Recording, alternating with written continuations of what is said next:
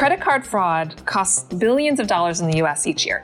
Regular people like you and me, we're not on the hook for fraudulent charges, but the work you do putting things right, like reporting thefts and replacing cards, it can average out to nine hours of your time whenever it happens.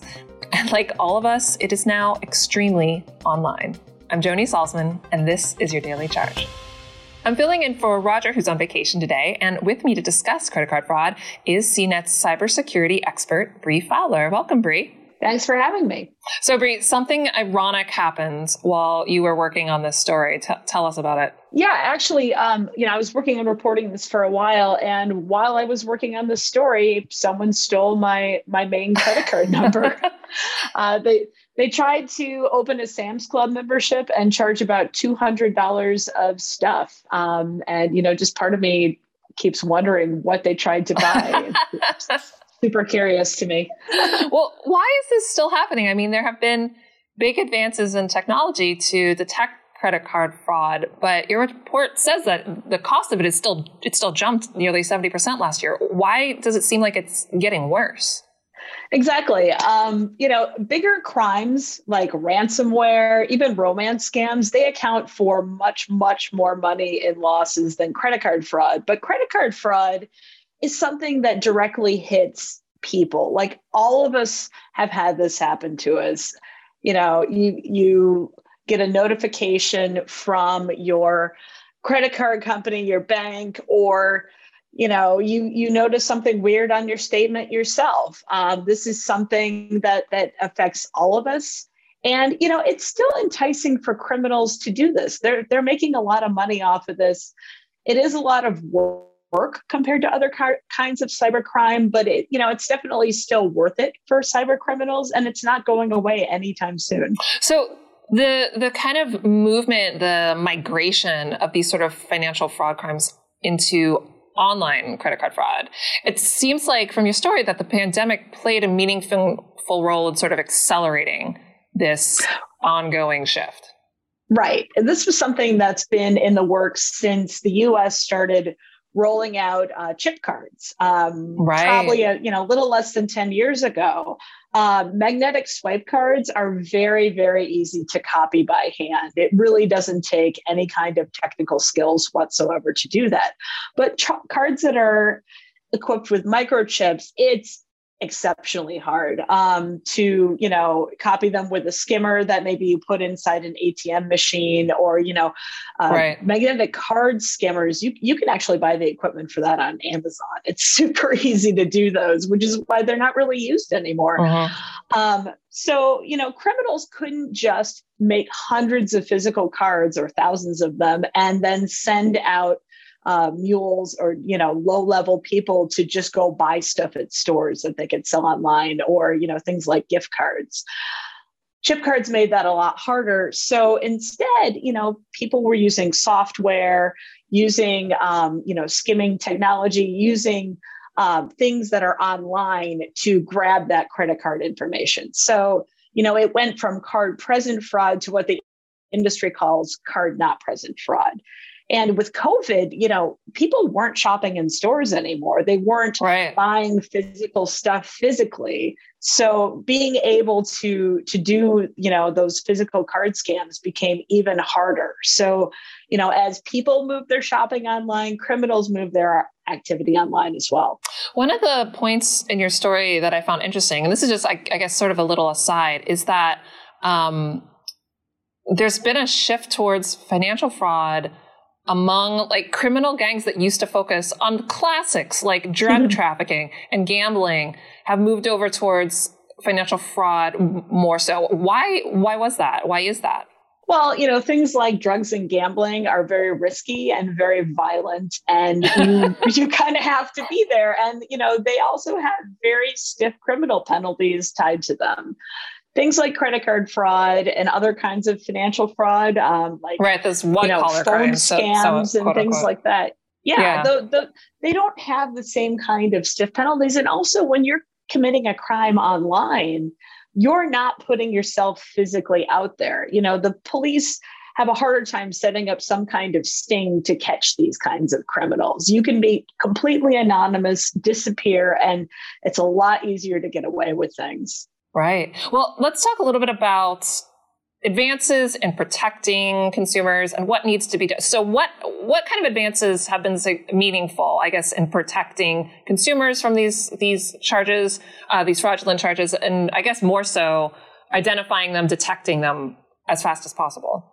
Sure. I mean, the industry, which you know includes payment processing companies like Visa and Mastercard, major banks, even major retailers who have these you know where, where people are using their credit cards they've invested billions of dollars trying to combat this fraud now you can argue that this doesn't directly affect consumers because consumers aren't on the hook for charges but you know when businesses have to eat billions of dollars in costs right. that inevitably gets passed on to us sometimes as well so you know and, and the thing is too is that the credit card and the bank companies they don't want you to get frustrated um, because your card's been stolen and move on to another card. This is exactly what I did. Mm-hmm. You know, when my credit card was stolen, I used my backup card, and which is with another bank, with another, you know, uh, payment processing company, um, and they lost my business as a result for you know a solid week that it took me to get the card.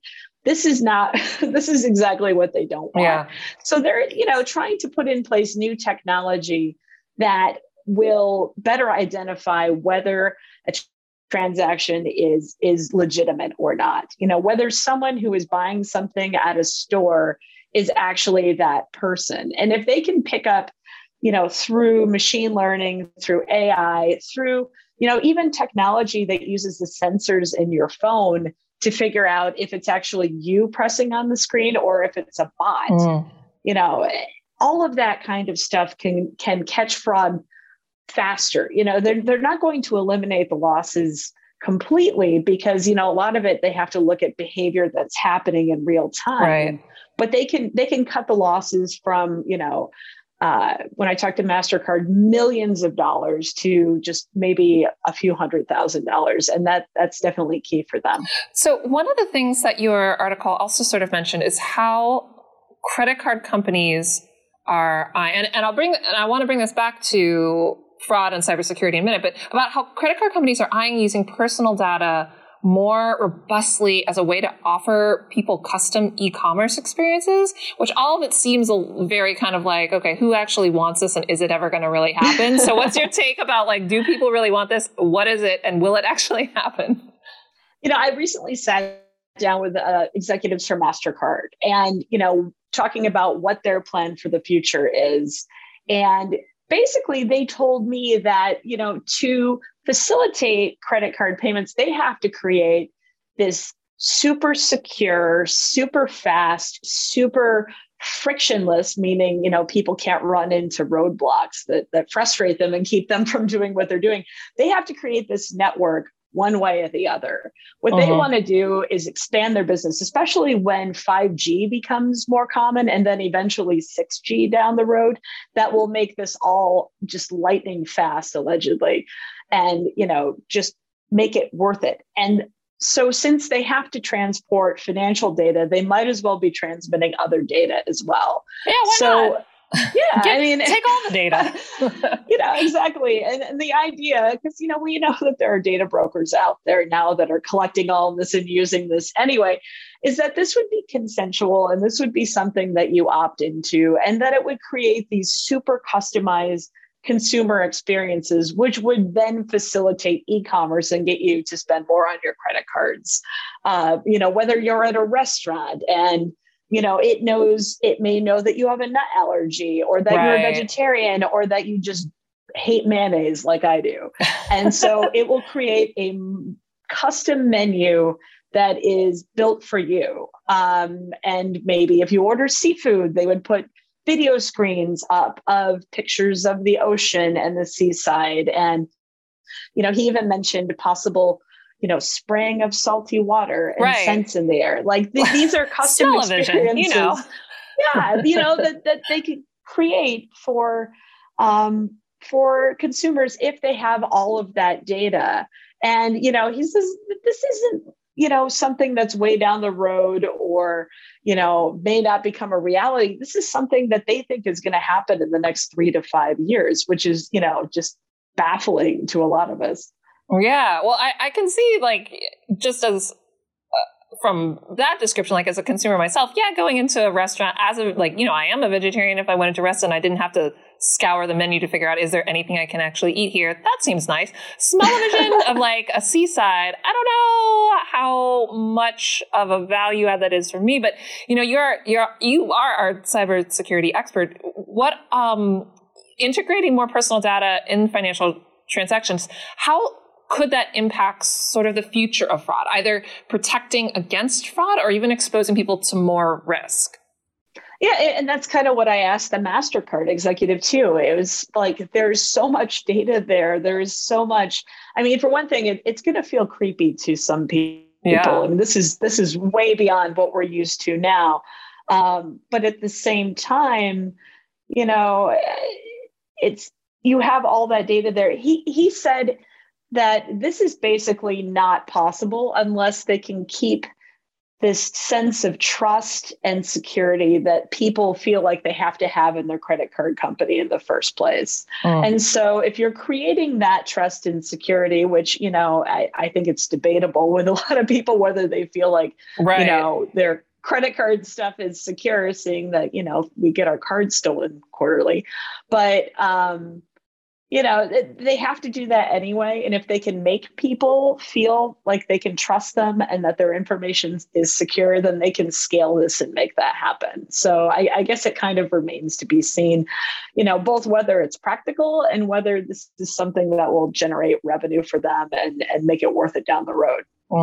It's interesting. So i guess we'll see mm-hmm. what kind of great new nightmares or brave new worlds we enter yeah, you know, maybe maybe in a few years we'll see this at CES or something like that, and and just think back to today. well, Bree, thank you so much for joining us. Thanks for having me. It's been fun. You can check out this and other cybersecurity stories on cnet.com. If you have any questions, you can ping me on Twitter at Joan underscore E or Bree at Bree J. Fowler. Or hey, you could even still pester Roger if you like. He's at Roger W. Cheng. If you liked what you heard, please rate and subscribe to the podcast. It really helps us out. For the Daily Charge, I'm Joni Solsman. Thanks for listening.